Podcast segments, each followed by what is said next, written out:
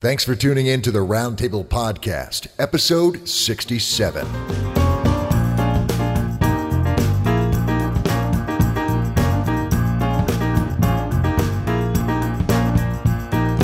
Hello, literary alchemist. I'm Paul Ellis, And I'm Dave Robison. and you've tuned in to the Roundtable Podcast. On the Roundtable Podcast, we bring writers onto the show to pitch a story idea to us and our esteemed guest host. We take our writers' ideas, pile them in a heap, and brainstorm using a style of targeted vector analysis that's all our own. We break these ideas down beyond their subatomic level, transforming them into raw energy and beaming them back through space and time, all to reassemble those luminescent thoughts back here as. Literary gold. Like that? Oh my God, Paul, that is awesome. I think I don't think we've ever sound nearly so technical, so so savvy, or so prowessed as you just did then. You, dude, I'm bringing you back. You are so coming back as my guest host. Jazz hands. Jazz hands, baby. Oh, that's awesome. Very cool.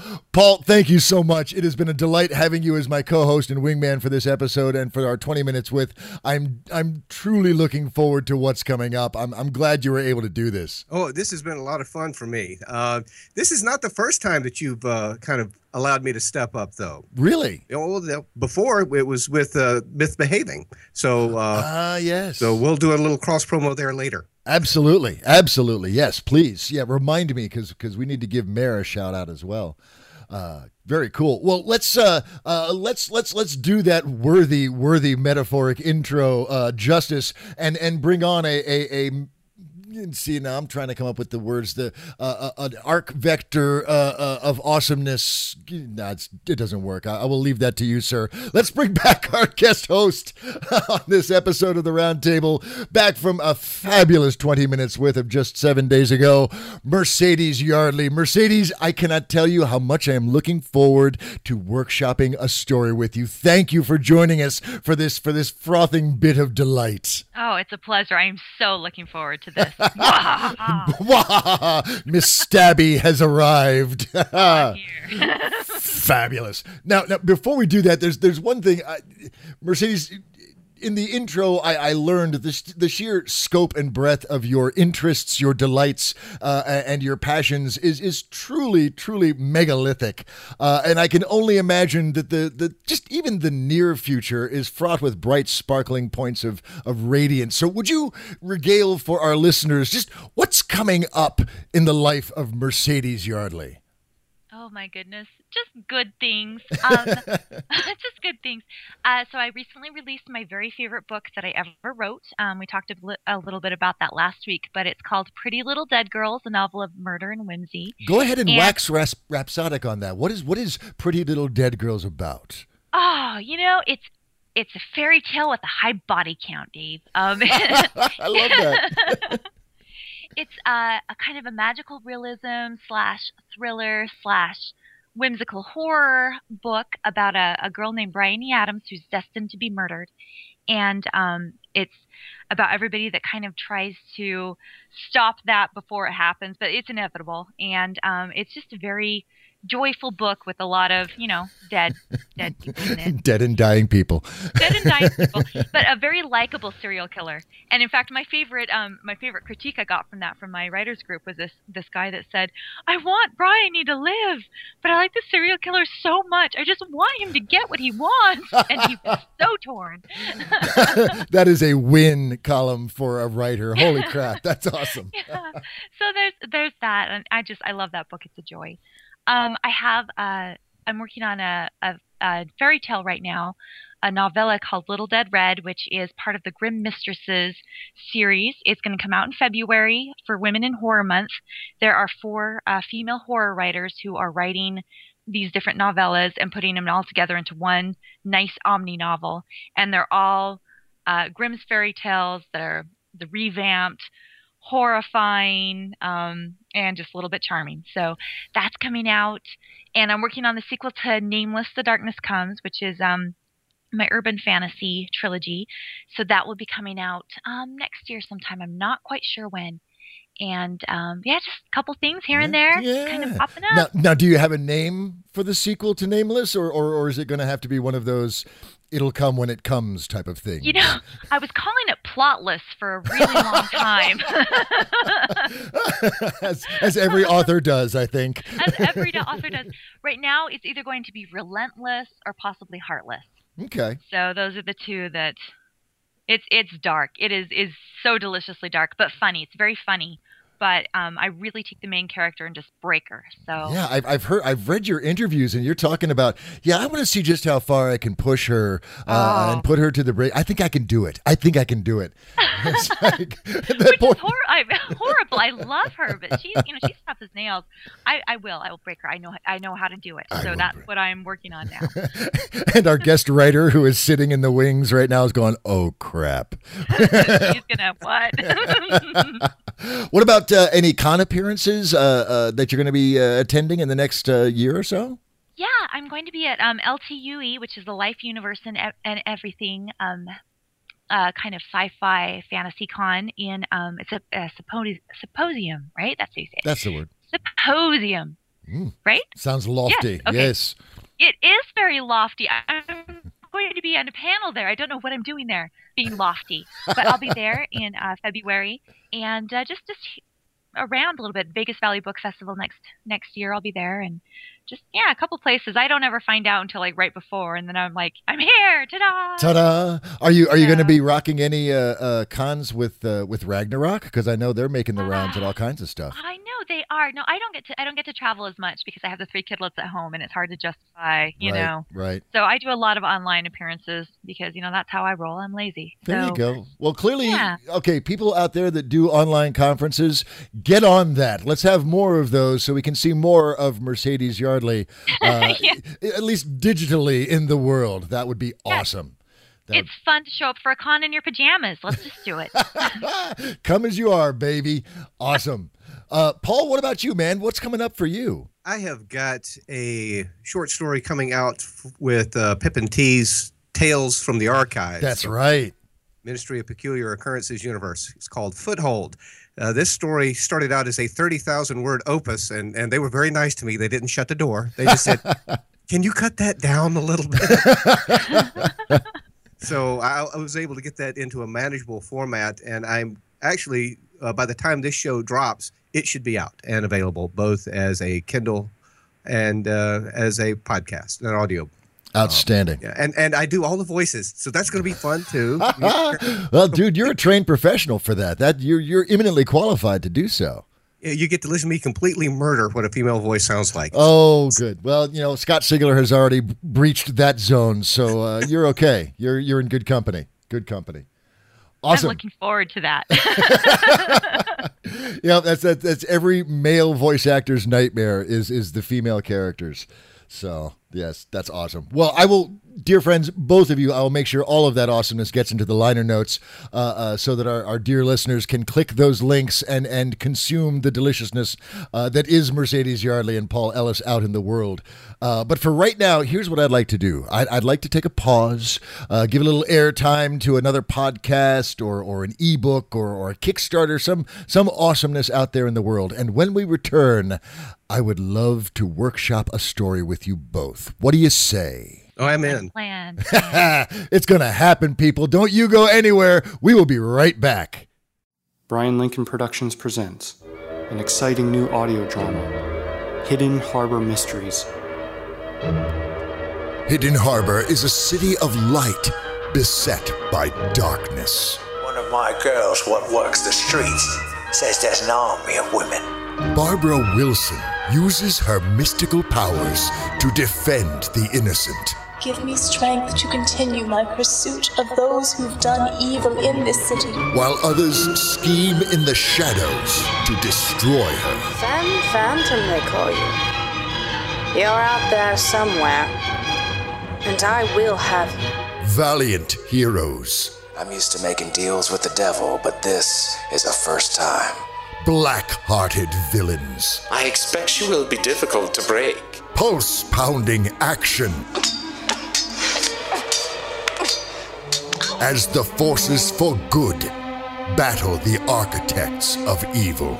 Confounded Barbara, I knew something like this would happen. You went in without thinking. When you're bound by heavy chains, a simple leash can feel like freedom.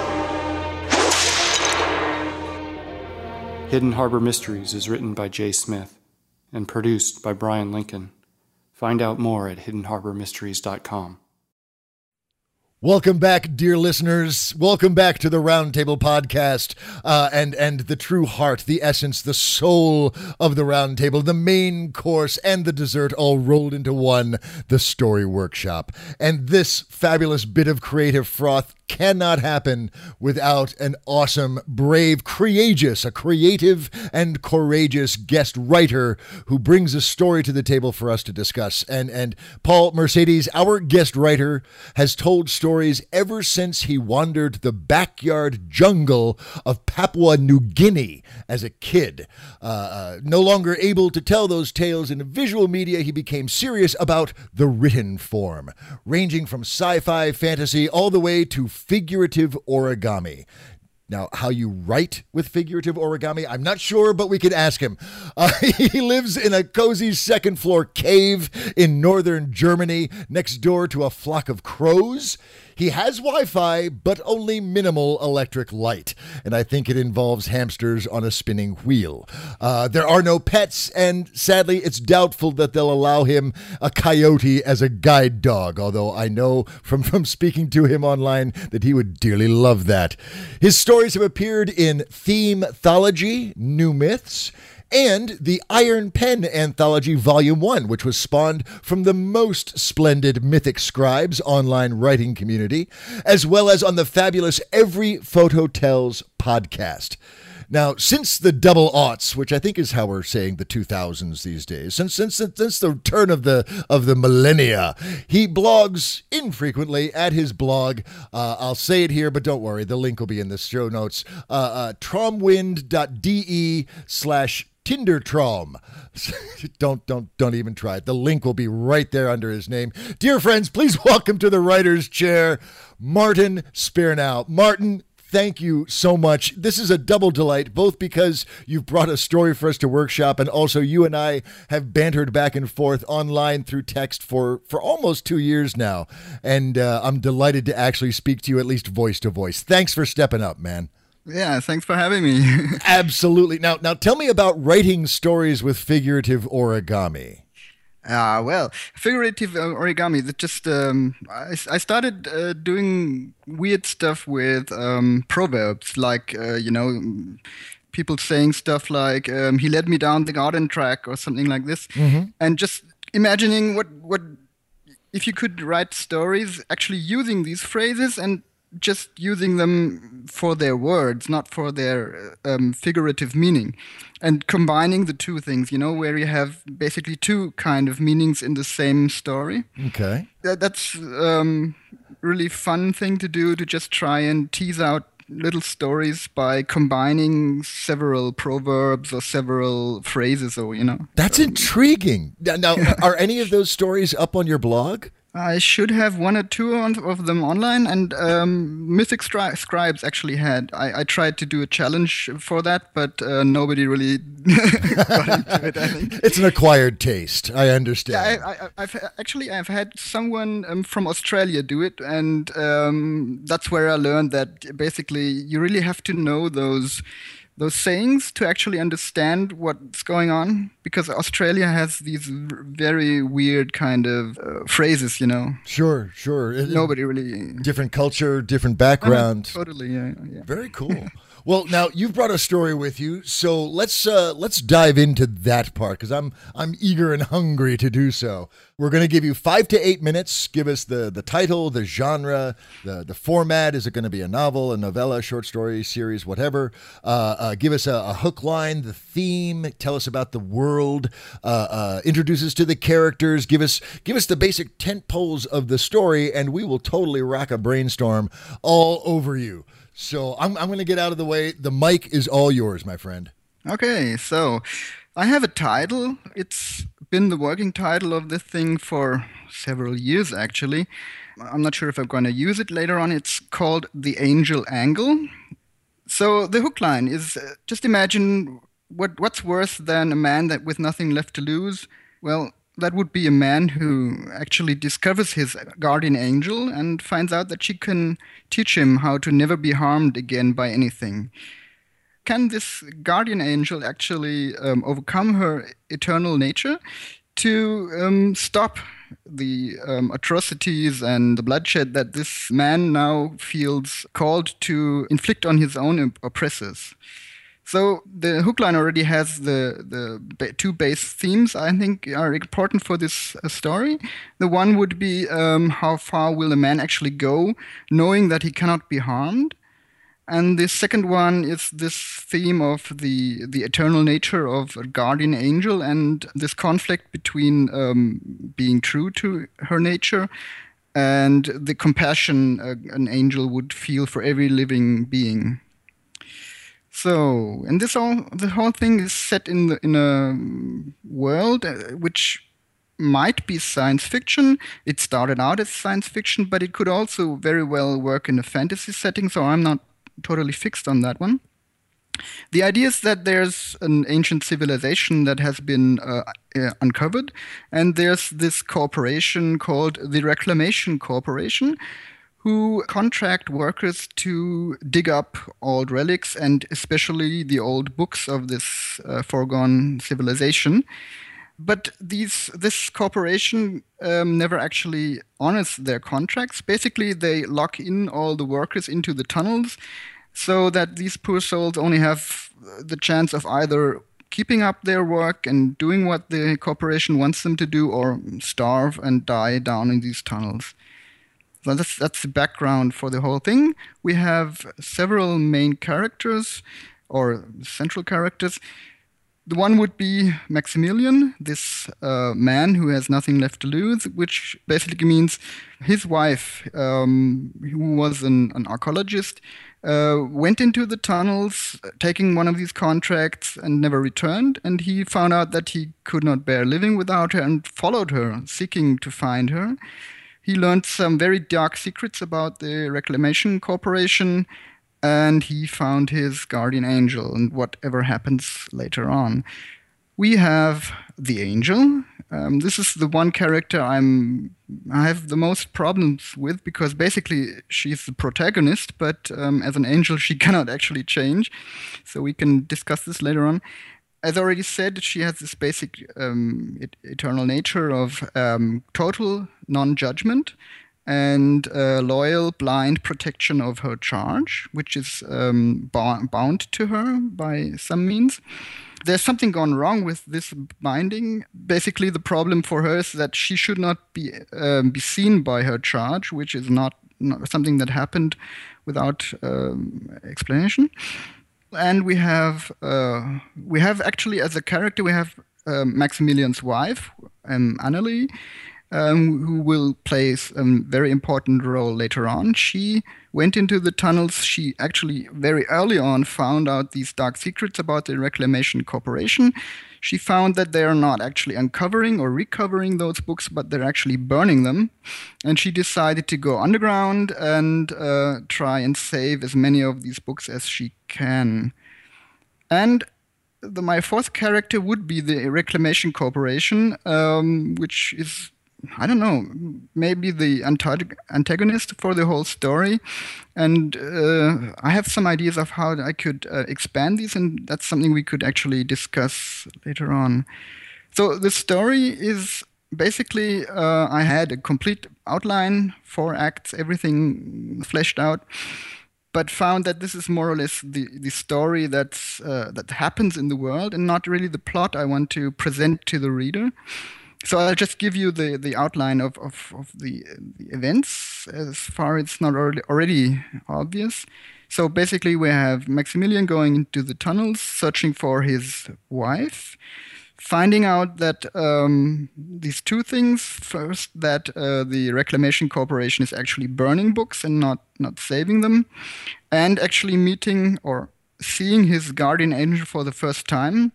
And going through this transformation from broken man to um, somebody who has this sense of being called to do great things. So he will start the Tunnel Rat Rebellion and try to uh, free the the contracted workers and fight. And it's uh, he goes into a very bloody um, campaign against the oppressors. And that would be the the opening of the whole tale, maybe. Then we have the, the part where the where we turn the the viewpoint more or less to the angel, who is totally appalled by what her charge is doing, but um, cannot live against her own nature, and where she starts to try and find ways to to prevent all of this evil happening, and where she then uh, con- contacts other human beings. She will a- eventually find Annalie, the wife, and they will try to find ways to break the bond between uh, Charge and Angel to allow uh, to allow the angel to stop all of this. Uh, there will be a climax, and there's some. Obviously, there's a, a, road of trials to, to be fought, and, and a lot of things to be found, and, and frustrations and things going on here. This is where I wave my hands and uh, point to my notes. uh, and the climax would be that there is, there is a way to break the bond, which means the charge, in this case Maximilian, has to despise his guardian angel and has to come to a point where he wants her, wants to be rid of, of her. So the angel will actually pitch Annalie, his wife, whom he is not found yet, against him in, in, a, in one of those, those bat, bloody battles. And the only way for Maximilian to survive this battle would be to actually harm or kill his own wife, which he in that moment found again. And uh, the plot so far um, means that um, he would probably uh, decide against it, so the bond would be broken. I'm not sure what his fate from then on actually is, if he gets killed or just harmed. And I have some plans for an epilogue, and at this point, uh, basically the problem is that the bond is broken, the this rebellion is broken because their leader is now lo- no longer unkillable and uh, the angel uh, achieved what she wanted to, to achieve. She uh, stopped the bloodbath, but she's also had to betray her newfound friend uh, and bring her into danger. So there's some uh, opportunity for some deep exploration there. So that's basically the, the, the, core of what I what I have. Okay. It's it's obvious that there's a lot more behind all of this. I have scenes I, have been working on and everything. But this is basically what I can break it down to, and what I what is really um, what I believe is the core of the story. Okay. Everything else um, versions of, of the same thing. So okay. I'm, I'm totally open for for anything you guys would would uh, throw at it and everything. Okay. Um, let me let yeah. me ask you this, Martin. What what are you hoping that we to get out of this this workshop? What what can we uh, uh, focus our attention on that you think will be the most value to you? Okay. Yeah. So the the two real problems I I've always had with this this tale is is for one, it's the the part of the Reclamation Corporation, which is basically an, an a shadow entity, um, as I as I described it here. So maybe some ideas of of I mean I I know what their motivations is and everything, but my question or my um, what I'm seeking is how I can better bring them into all of this. Mm-hmm. And the really big problem for me is the protagonist for this story because the angel being an angel is, is, is static. She cannot really change. She's she has the central conflict of all of this. Um, how to to stop this this atrocity from happening, but she's she's not really an, an character that can develop in I, that sense. I think so we can help you. I yeah, think we can help you, Martin. Okay. Excellent pitch. Well done, sir. All right. Before we roll into this, we, we need to give the patented round table disclaimer. Uh, Paul, would you be so kind? Absolutely. Martin, you are about to hear an entire boatload of ideas and inspirations that we come up with. It's important to understand that everything said from this point forward by Mercedes or Dave or myself may be complete bat guano. yes, I love it.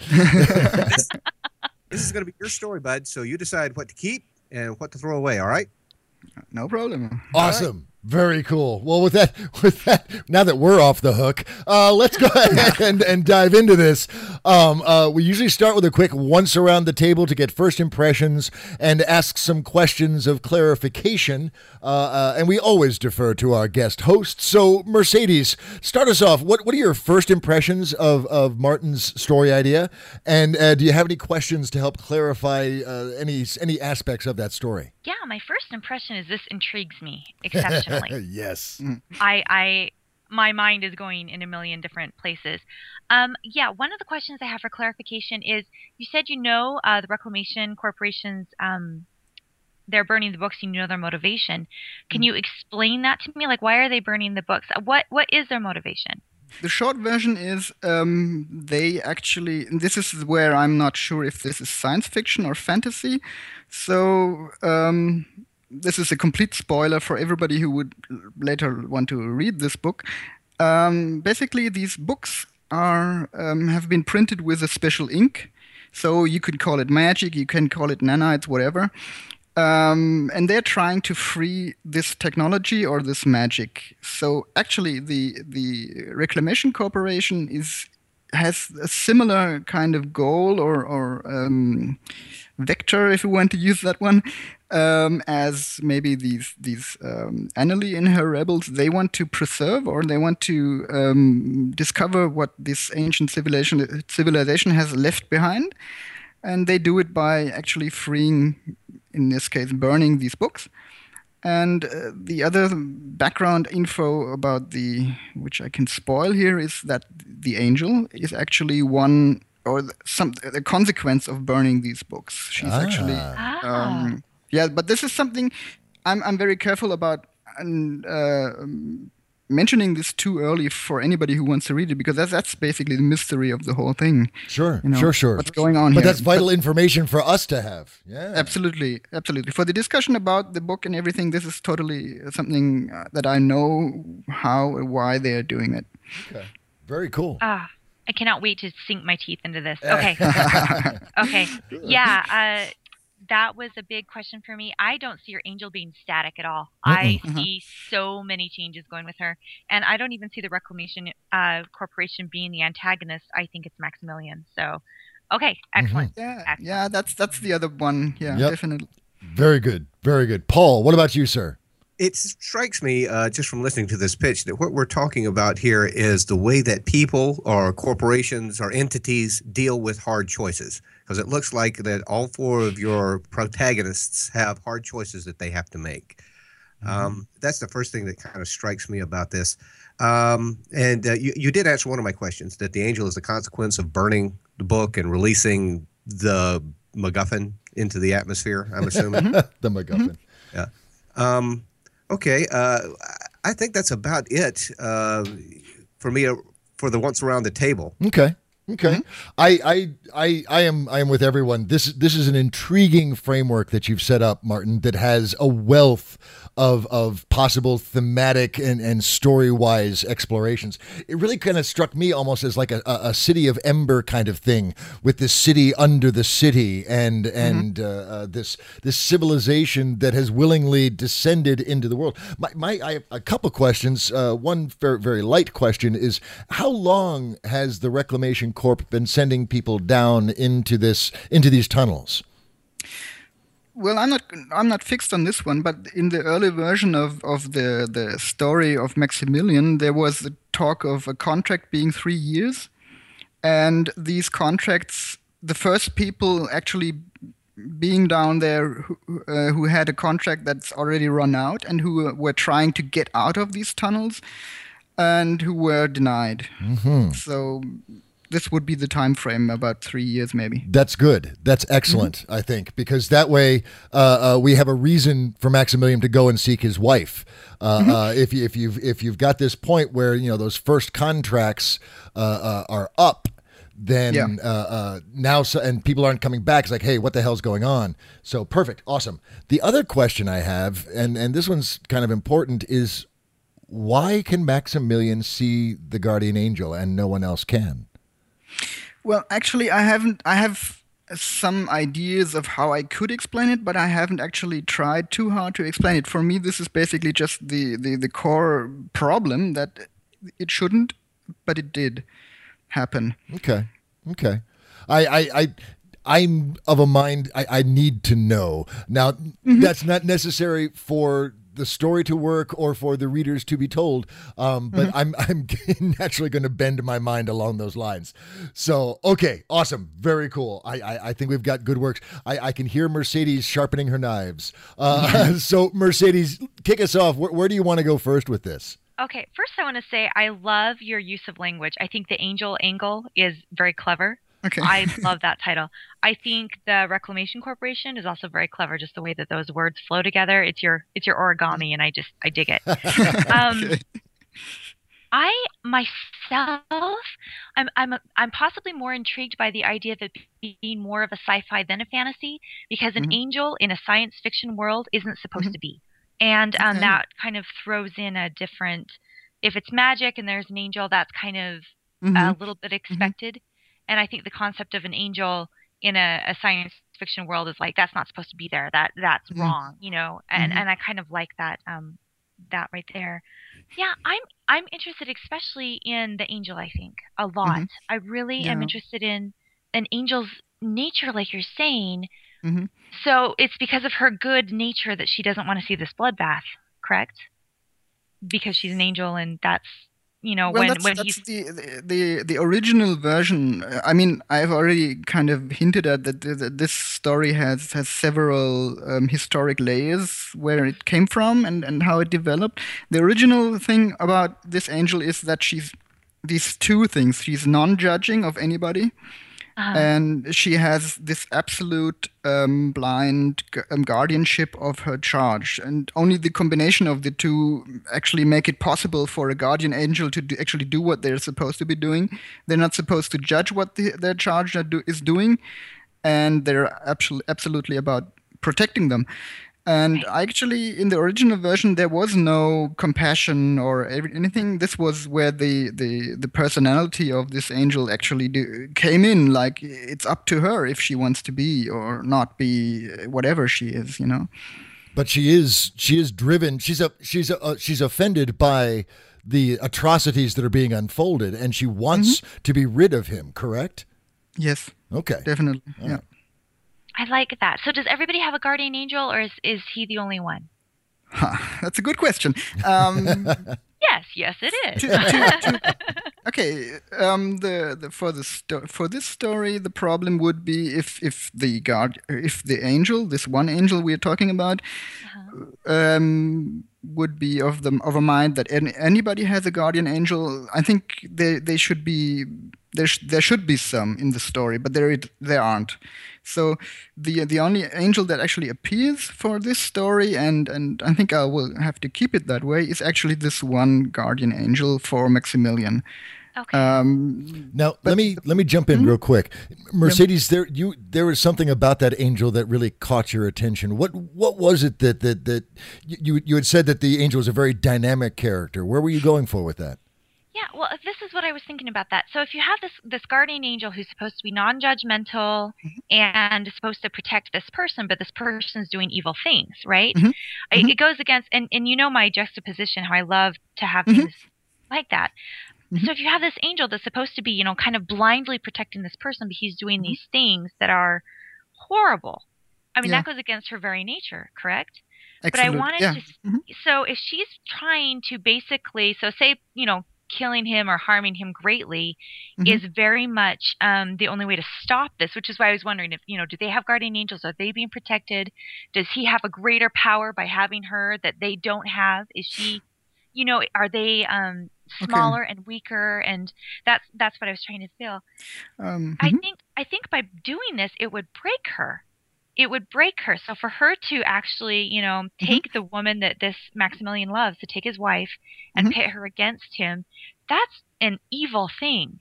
Yeah. And yeah. I mean, is, is she going to turn? Is she turning from a guardian angel into an angel of justice?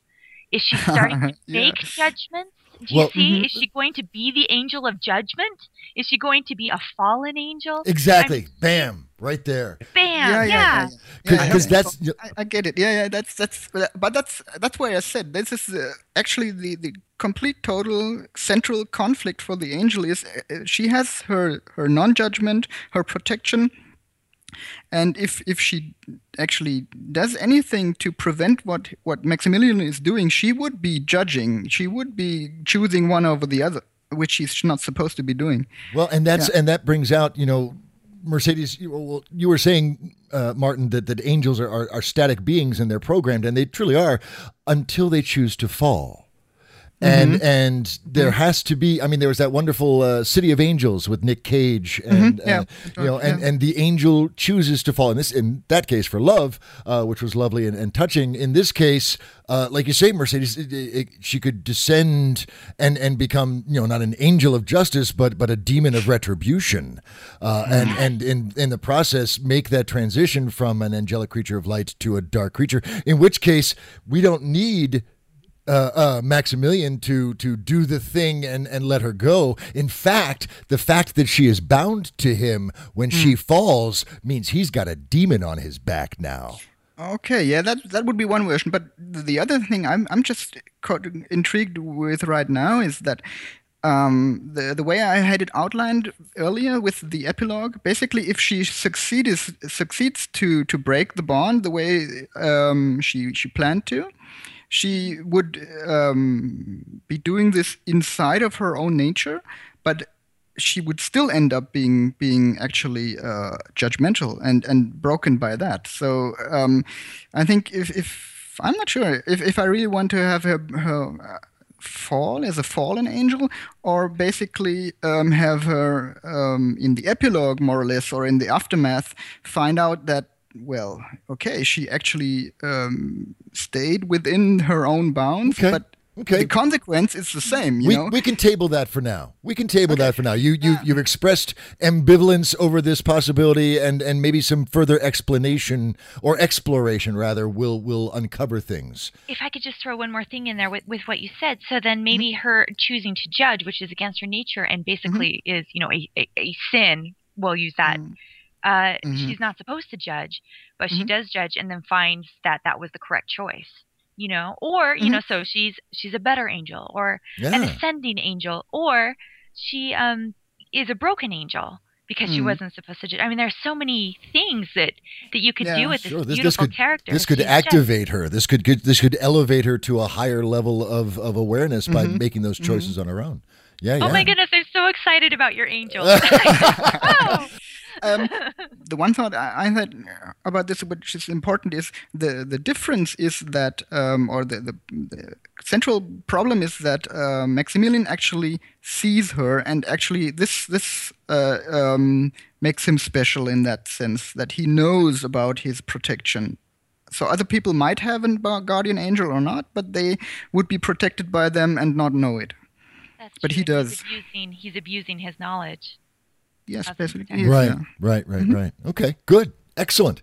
Paul, where do you want to? What, what, what's, what's twigging in your mind right now? Oh my goodness. Um, well, first off, really intrigued with this, and the angel by far is is is my favorite character here so far. Mm-hmm, It's just process. Now, what I was thinking is that we've got the Reclamation Corporation sending people down into the tunnels. They're destroying, and I'm going to paraphrase here, destroying the books to release the tech.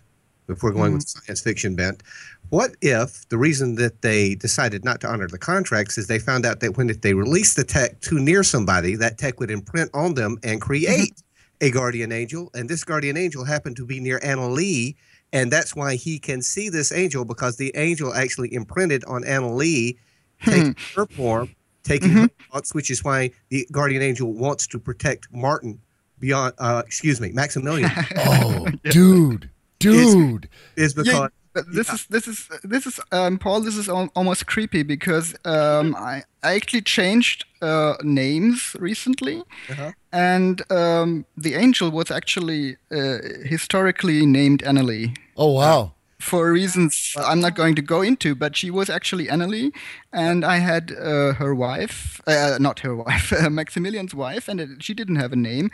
And it didn't really make sense for a story for other people to read, for an angel to be named A- Annalie. But now, if you say she's imprinted upon Annalie and takes on her from. This was actually an idea I was work, I was actually uh, toying with myself. So this is a bit, a bit creepy right now. that's kind of cool. I like yeah, that. it- it- that's why he can see her, and that's why she is Mhm. bound to protect him. But the tech is what makes her so black and white.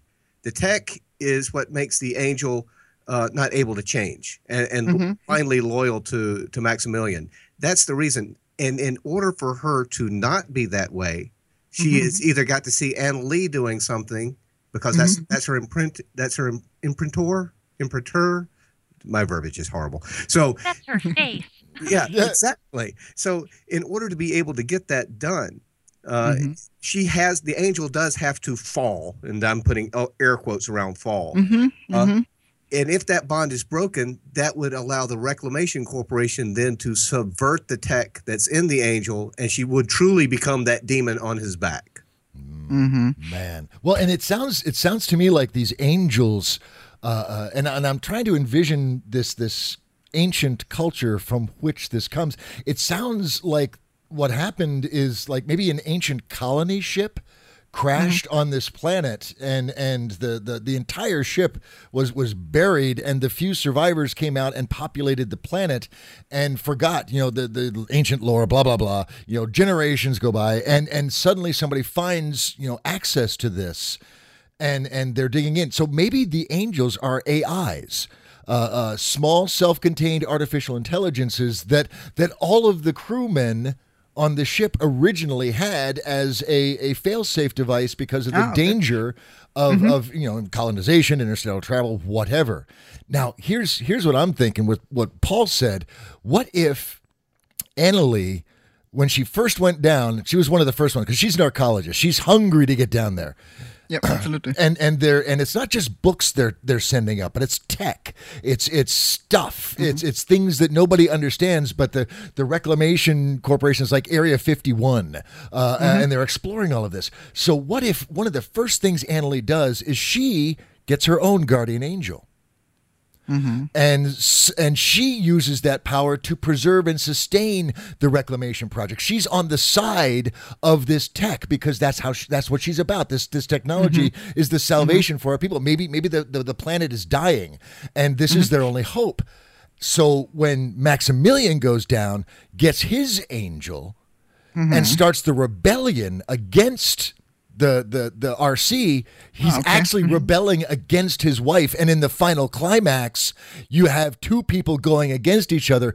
One fiercely defending the, the, the human freedom to choose because the, the, the RC is keeping people down here, and the other one, you know, working to to save the planet. And that clash could be epic. Okay, so but this would, would require two two angels basically on on on both. So, so but not until the end. Not until the end. Through the entire book, all we'll see is is Maximilian's angel, who you know because the tech is broken or whatever, isn't necessarily aware of the other angel. Blah blah blah. Whatever we can we can cons- ascribe whatever uh, limitations we want. But uh, uh, at the end, then you have this big, and this is the climax. This is only at the end that we realize, holy crap, there's two angels, and and how do two people that love each other can fight to the death when their angels are going to keep them alive? And wow, I don't know. if there is one angel and Annalie, for whatever reason, down there doing her archaeologist thing, dies in a cave in, the tech brings mm-hmm. her back. She mm-hmm. sends that angel to Mart uh, to Maximilian. I'm gonna call it. I'm gonna call him Martin. I don't know why. I'm she sends the angel to protect Maximilian. She doesn't know mm-hmm. she died, so that when we get to that final conflict, we still have the one angel, but we got two people that can't die. Oh, Okay. Mm-hmm. nice. So she kind of reprograms the angel to, Yeah. to to get to her husband. Well, and that would explain why she has now switched sides from being on mm-hmm. her side to the RC side because that tech is kind of rewritten the way that she thinks. So now mm-hmm. she, instead of being someone to be rescued, is kind of the villain. exactly, exactly. And and and Mm-hmm. Yeah, the, yeah, yeah. and the that's, that's, and the villain has a good reason for being quote unquote the villain. Which, Right. which is what I love about the best villains are the ones you can go, "Ah, I can kind of Yeah, see that- where she's coming from. that that that uh, Paul that that version actually brings brings back up some some of the older ways of how how um, the angel tried to to break this bond because um, it would also involve um, the dead wife. So basically, her remains, for example, like um, you know, her bones and everything. So this is some of the very darker ways of maybe having some kind of ritual to you know break the bond and everything. Now before yeah, some arcana yeah. Yeah and, mm-hmm. and that's i was i was just going to say we've kind of gone down a very distinctly tech road and and given even the angel uh, uh, some very distinctly tech origins. And mercedes that was kind yeah. of uh, uh that that kind of goes against that that lovely counterpoise that you were going for with an angel in the tech world. Well but it, it does but not necessarily. I i can see the them not realizing it's tech per se. Mm-hmm, I can see them, mm-hmm. you know, if you have you have an angel in the tech world and it's, you know, what if what if they think it's a real angel? What if they think, you know, they Ooh. don't realize it's tech? Well, yeah. What if they, you know, mm-hmm. and they they yeah. that would kind of destroy everything that you believe in to have this, you know, this angel that looks like your wife or whatnot. Mm-hmm. Um, and then maybe mm-hmm. the the tech was originally made to look like angels per se because so many different you know worlds believe in the, these different beings and mm-hmm. they wanted it to be not an intrusive or yeah. or to have it fit into the you know they read up and figured that folklore people believed in angels and that would be a, a something that they would you know accept oh an yeah. angel saved me versus a, so, a, a, bot you know or I just, this, I, I, just find that lovely yeah I just find that lovely yeah uh, it was definitely uh, all the time when I was thinking about fantasy or science fiction. I think my, my, my point was all the time to write it in a way that it doesn't really matter if it is science fiction or fantasy. So basically, you have these people going down there. They have rather low technology. They have I mean, they could have electric light or you know power drills or whatever, but not nothing fancy. No no nanotech or whatever. And they are uncovering this this ancient technology, which could be magic. Yeah. So maybe we're getting this a little too uh, little too tech heavy. Maybe we're adding we're taking away the simplicity of the story of here are some people in a tunnel mm-hmm. trying to survive. Mm-hmm. Maybe mm-hmm. we're just kind of getting lost in the well, the, uh, I, I, think I think the, the tech angle uh, that's how how I've seen it is is basically how um, I or, or people discussing the story can can explain what's going on, but I mm-hmm. don't think it has to be something that's that's actually comes out in the story. Yeah. Yeah. Well, and and Anne McCaffrey did such a very cool thing with her with her Pern novels. Mm-hmm. And you know, for the longest time, you read the Pern novels, and it's it's it's fantasy. They're riding dragons and blah blah blah, and then you realize, oh crap, no, this mm-hmm. is a science fiction story, and and this this could have that same quality. You know, the the people on the surface could be a, a, a fairly primitive culture with with almost no tech, and they perceive these yeah. tunnels as a place of of magic and wonder. Uh, and they're just starting to tease the truth of, of what it really is. Uh, so so you have you know for the bulk of the book this this uh, conception of it's it's it's magical, it's mystical, it's blah blah blah, and then you know again a little nod to the to the reader who might start recognizing things and discover mm. oh no, but this is tech, and you mm. get that wonderful cross thing going. I think that would work. Or you flip it on its head, and they're down there in their tech world, and they discover a real angel you know? Yeah. A real one yeah. Like oh mm-hmm. our tech is nothing. Or i don't know there's so many different ways. But but i can see that we're kind of being bogged down in exactly where the angel came from yeah. when yeah. Yeah yeah, yeah. we can know, let that go. be, but then i i just accept things. I'm just like oh there's an angel. Cool. there she is. It know? works. It works. If you guys don't mind if i ask a question i uh i want to know more about maximilian do we i mean do we care for him at first? Because right now i'm not caring for him so much. But I, i'm thinking we should. Mm-hmm. i mean his his main goal right isn't it to save his wife? I mean who can't get behind that? That's a universal. Who wouldn't sure. That's you know very do noble. something yeah. to save the woman he loves? Is this like is this his story? Is this you know because i'm all about the angel but i should be all about max. You know is this his um, that's that's completely my problem, or it has been my problem with this uh, complete concept, except for some time, is basically when I if I start the the story telling it from the point of view of Maximilian, people will or myself will get involved with his motivations, and and we will cheer for him and everything, and he will gradually decline in and and, and go to the dark side more or less. So this is the plan, the, the, his arc and so I, I was really kind of um, worried about having a, a, a, protagonist which who starts out, out as as a complete um, um, uh, how you call it um, good guy. Uh, as a good guy, yeah. He everybody can can relate to his story, and we can cheer for him and everything. And then he gradually goes to the dark side by the best of of um, intentions. I don't think So- that's a problem. No, I, I don't think that either. Adds depth. hmm hmm Very much That so. adds depth. Well, and you get this wonderful slide because you, you know you've got you've got. Uh, I mean, it really is a parallel story. It sounds like you have two POV characters here, Martin. At I- least- you know, well, well, I think I think the I think the story could be told effectively through the angel's eyes and through Mar- uh, Maximilian's eyes. See, now you got me doing it, Paul. but but but working through uh, uh, having have you know going through Maximilian's descent. I, I think there's merit in exploring that and, and letting people experience someone who they see as someone that they agree with and can and and can get behind, watching them make bad choices, and at the mm-hmm. same time watching the angel being forced to make choices she doesn't want to make, but in doing so, ultimately liberating herself and and doing serving her mm. fi- prime directive. I don't know.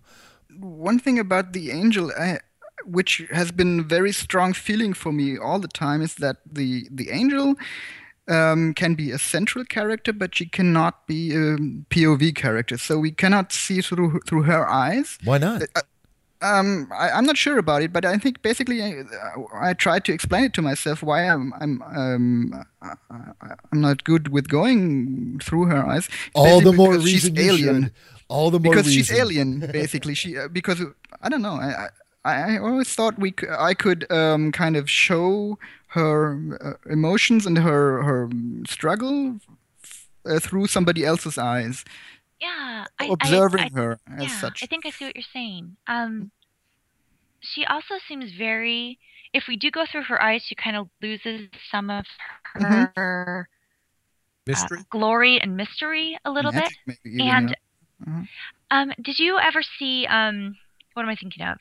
Neverending Story, where Mm-hmm. um, the Atreyu is going through like the oracles and they they know all the stuff and they try to kill him, but they just all they do is open their eyes. But they're these like big, wonderful, mysterious, kind of frightening in their power, awe-inspiring things that Mhm. you don't know what they're thinking per se. Mhm. You just know how Yeah. they react. I can Mhm. kind of see that where maybe we're giving her too much emotion, where maybe we want her to be a little more awe-inspiring. Mm-hmm. Um, that's something to think about as well. Okay, I can see You that. Yeah, so- because we're like, yeah. oh, our little pet angel, you know, and and I'm I'm getting kind of the vibe that maybe you want to distance yourself from being so up in her, uh, you know, grill that she kind of loses. I mean, she's an angel. Mhm. She's an Mhm. angel protecting Exactly, this yeah. guy that's making horrible choices that can't die. And maybe if we get Yeah. too close to her, she kind of loses some of that grace and that awe, awe-inspiring power. She becomes more sympathetic. Yeah, I think I think that that sums it up uh, quite quite good. Yeah. Okay, So 'cause that's kind we- of what I was getting. That maybe you were feeling. Okay. So, do we need then a, a different POV character other than Maximilian and the angel? Mm, I had I had two two main POV characters um, plotted out, which would be Maximilian. Then later on would be Annalie, his wife. So basically, it would be switching sides from the one to the other side of, of rebellion, or, or you know, um, because in the in the um, uh, the way I've I've had it up to now was that we have this we, we follow Maximilian into the decline, and then it switches to the the angel trying to find allies to f- to resolve or to fight against him. So we would go switch over to these other people. In this case, she would probably find an, um, Maximilian's wife, Annalie, and be, befriend her. So then we would have the POV of of um, Annalie from the other side. So these were the two I had planned more or less. But I, uh, that's intriguing too because then you see his wife who doesn't really, you know, you see his wife Mhm. Annalie seeing her husband what he has become, and Mhm. he's thinking he's doing it in love and to save her and to, you know, we can do this and and Mhm. comes in like this avenging angel and he's it's not what she, you know, it's not right. It's not what she wants. So she sees this like madness in this man Mhm. that she adored. Mhm. But then I um I really like to follow the people in the decline. I um wrote a book not too long ago about serial killers that are trying to be that I try to make them sympathetic. So I like the idea of Mhm. seeing this person that you root for making these bad choices that your heart is just breaking for them, but at the same time you see why. You know, I Mhm. want to see why he's going mad. I want to see why he's taking everybody out. Mhm. And you know that's wrong. You know he shouldn't be doing it, but he loves her so much. He's gonna he's gonna do this. I Mhm. think that would make him a very deep character and make him also likable so that when he does you know i want there to be some sorrow i mean and and don't let us interject ourselves into your story of course but i mean i want there to be some sorrow when Mhm. the angel you know when this retribution must come i don't want it to be like yay maximilian's dead you know he is a Yeah, yeah, yeah. strong definitely. wonderful character that you effectively broke by doing what he thought you know Mhm. and he has an angel that looks like his wife backing him up you know how can he be how can he be doing the wrong thing he has an angel Yeah. you know Well, Sure, I wonder. I wonder if, in you know, if you want to avoid the angel's POV, Mm. uh, uh, I wonder if maybe at, when when Maximilian descends into the tunnels, you could have uh, another POV character who is going to become. Uh, uh, uh, a sidekick, a catalyst, something along those lines, so that you can alter. Not only could you then alter perspective and get inside the head of somebody that knows the workings of this tunnel culture, because after three years, it is going to be a culture. It is going to be a, a, a world of some kind, uh, uh, and and you'll get then get the perspective of this guy is talking to air. He's talking to nobody. What Oh, the hell? Yeah, that's true. And Mhm. and also that's interesting yeah, and then seeing him, you know, watching a miracle, watching a miracle, and and actually have this other character be the one that actually kind of deifies Maximilian and sets him up Oh, yeah. as Yeah, the as the advocate, as the as the person who will liberate us from our chains that have been imposed upon us by Mm-hmm. the RC. Paul, you you've been quiet. What are you what are you thinking over there, man? Well, I'm thinking that if at the end of the story Maximilian is cast out, we've just retold the story of the fall. Holy crap! oh my goodness That's what I'm thinking. Uh, I think it's brilliant. I think it's a brilliant idea. Yeah. Yeah, that's awesome. You know, the pride goeth before the fall, and and and you know maybe maybe you know again if we go with the idea that the world outside is is toxic, is dangerous, uh, uh, then then he could actually be cast out into the world. Into the outer darkness. Yes. Oh my God. And then who knows? You know, it, who knows what else is out there? This could actually lead to a, a, a Dante's Inferno kind of, of story where he wanders in the darkness, and who knows what he discovers out there? Because if there's angels, that kind of implies a whole hierarchy of other things as well. trilogy Well, friends, I'm, I'm looking at the time. I'm watching it tick down. Uh, uh, this this always goes so fast. Uh, uh, but I, I, I do want to take us one. Actually, before we go forward, Martin, is there anything in at this last segment you'd like us to dive into before we go once more around the table that you, that we haven't covered that you'd really like us to discuss? Ooh, um, lot of lot of good good ideas in there. Um, basically, the going in the in the directions I've I've been musing on to parts, and some some of them very very good, helpful new new directions too. So Okay. Yeah, I'm I'm covered. I think. All right. Well, let, let, let's see if we can fill your pockets with some more literary gold. Uh, we'll go once more around the table just for some last uh, words of encouragement, suggestions, ideas, and possibilities uh, uh, to, to, to send Martin on his way to write this fabulous tale. Mercedes, we'll start with you. Uh, last last words of, of advice to, to Master Martin. Yeah, Martin, this is going to be fantastic. I mean, this seems like it could be very in depth. It could be very, very deep, very uh, powerful. I see so much power in this story. I I like the idea of us, you know, loving Maximilian and being Mhm. set, being broken at his because earlier I was like, yeah, kill him, woo, you know. Mhm. I love the idea, and I really do like. Uh, I think it was Dave that mentioned uh, um, somebody that could see him doing these things. Like Maximilian walks out of a fire, you know, Mhm. unscathed, and this this person's like, I love, you know, perhaps the idea of if the angel is is is behind him, he thinks, Mhm. so he thinks, and all Mhm. these people are like glorifying him and being like, you are going to save us, you know. And I can see him being pushed to do these things and thinking that he's doing the right thing. If you've got everyone's support behind you, and then Mhm. his wife is standing in front of him saying no, Mhm. You know, I just I think it's going to be wonderful. I just am so excited, and I I I want to pre-order it now. Win, total win, right there. Paul, what about you, sir? Final thoughts for Martin? I think uh, I, I'm going to actually hitch my my wagon to a Mercedes star here um, because I I believe that the more sympathetic we can make Maximilian at the beginning, the the and the steeper his fall is, the more powerful the story is going to be. I.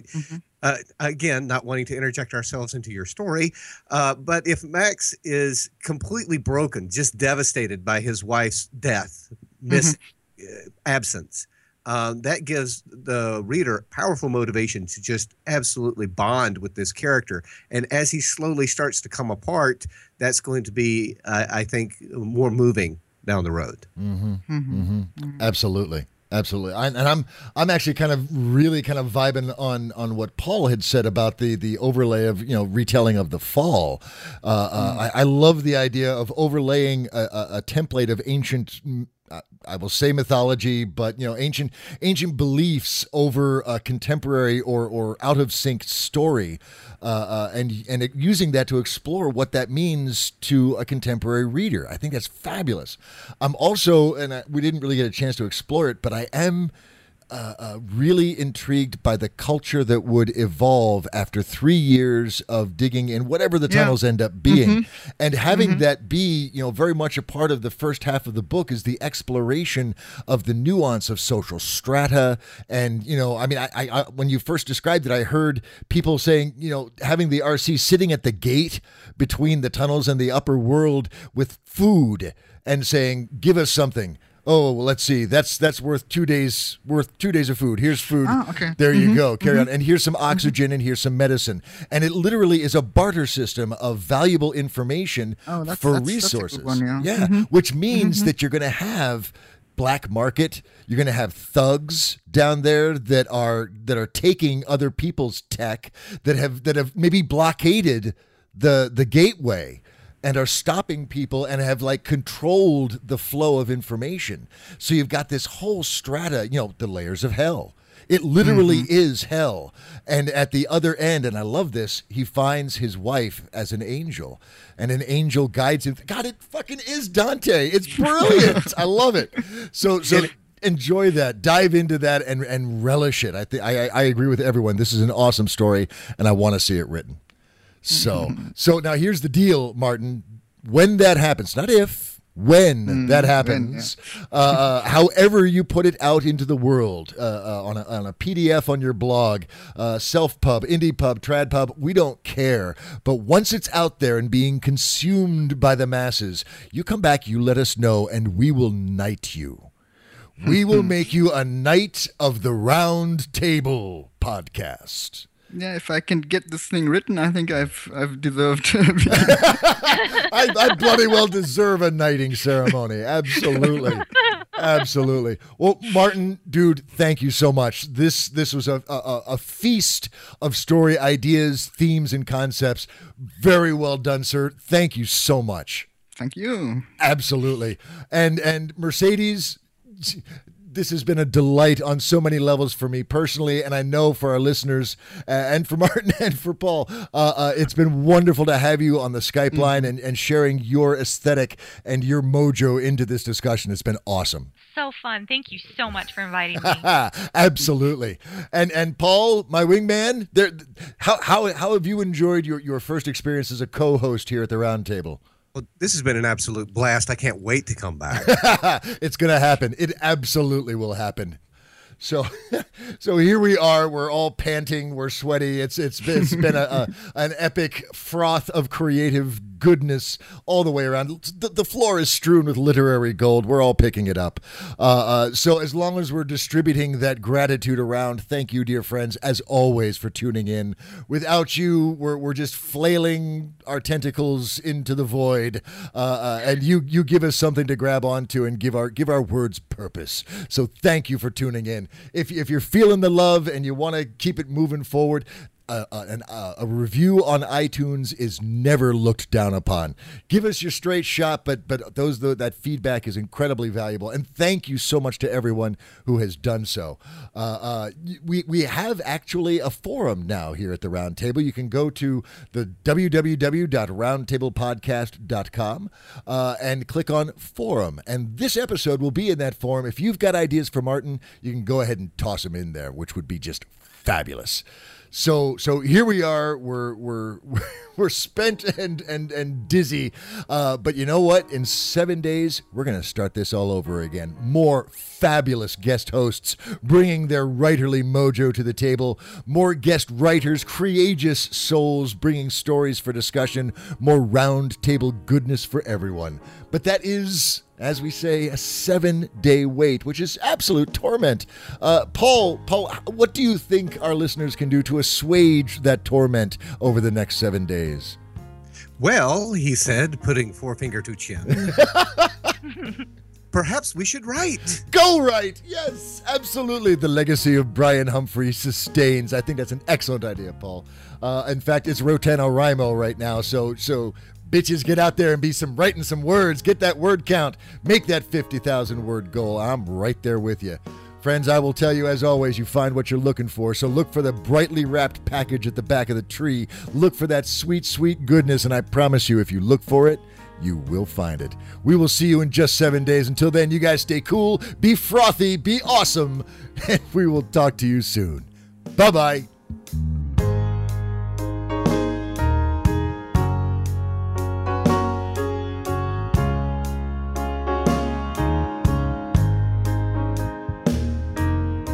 This episode is copyright 2014 by the Roundtable Podcast and released under a Creative Commons Attribution, Non Commercial, Share Alike license. That means please don't sell it, but you can share it to your heart's content. You can even use portions of it in your own productions, as long as you release those productions under the same licensing terms and reference us as the source. Theme music for the Roundtable Podcast was performed by the Hepcats of Brotown. Gary Gold, David LaBroyere, Billy Nobel, and Matt O'Donnell. If you would like to be a guest writer or guest host, join in on the conversation, or just learn more about us, visit our website at www.roundtablepodcast.com. We're also on Facebook at facebook.com slash roundtablepodcast and on Twitter at Writers Podcast. And you can always email us at thetable at roundtablepodcast.com. Thanks for listening.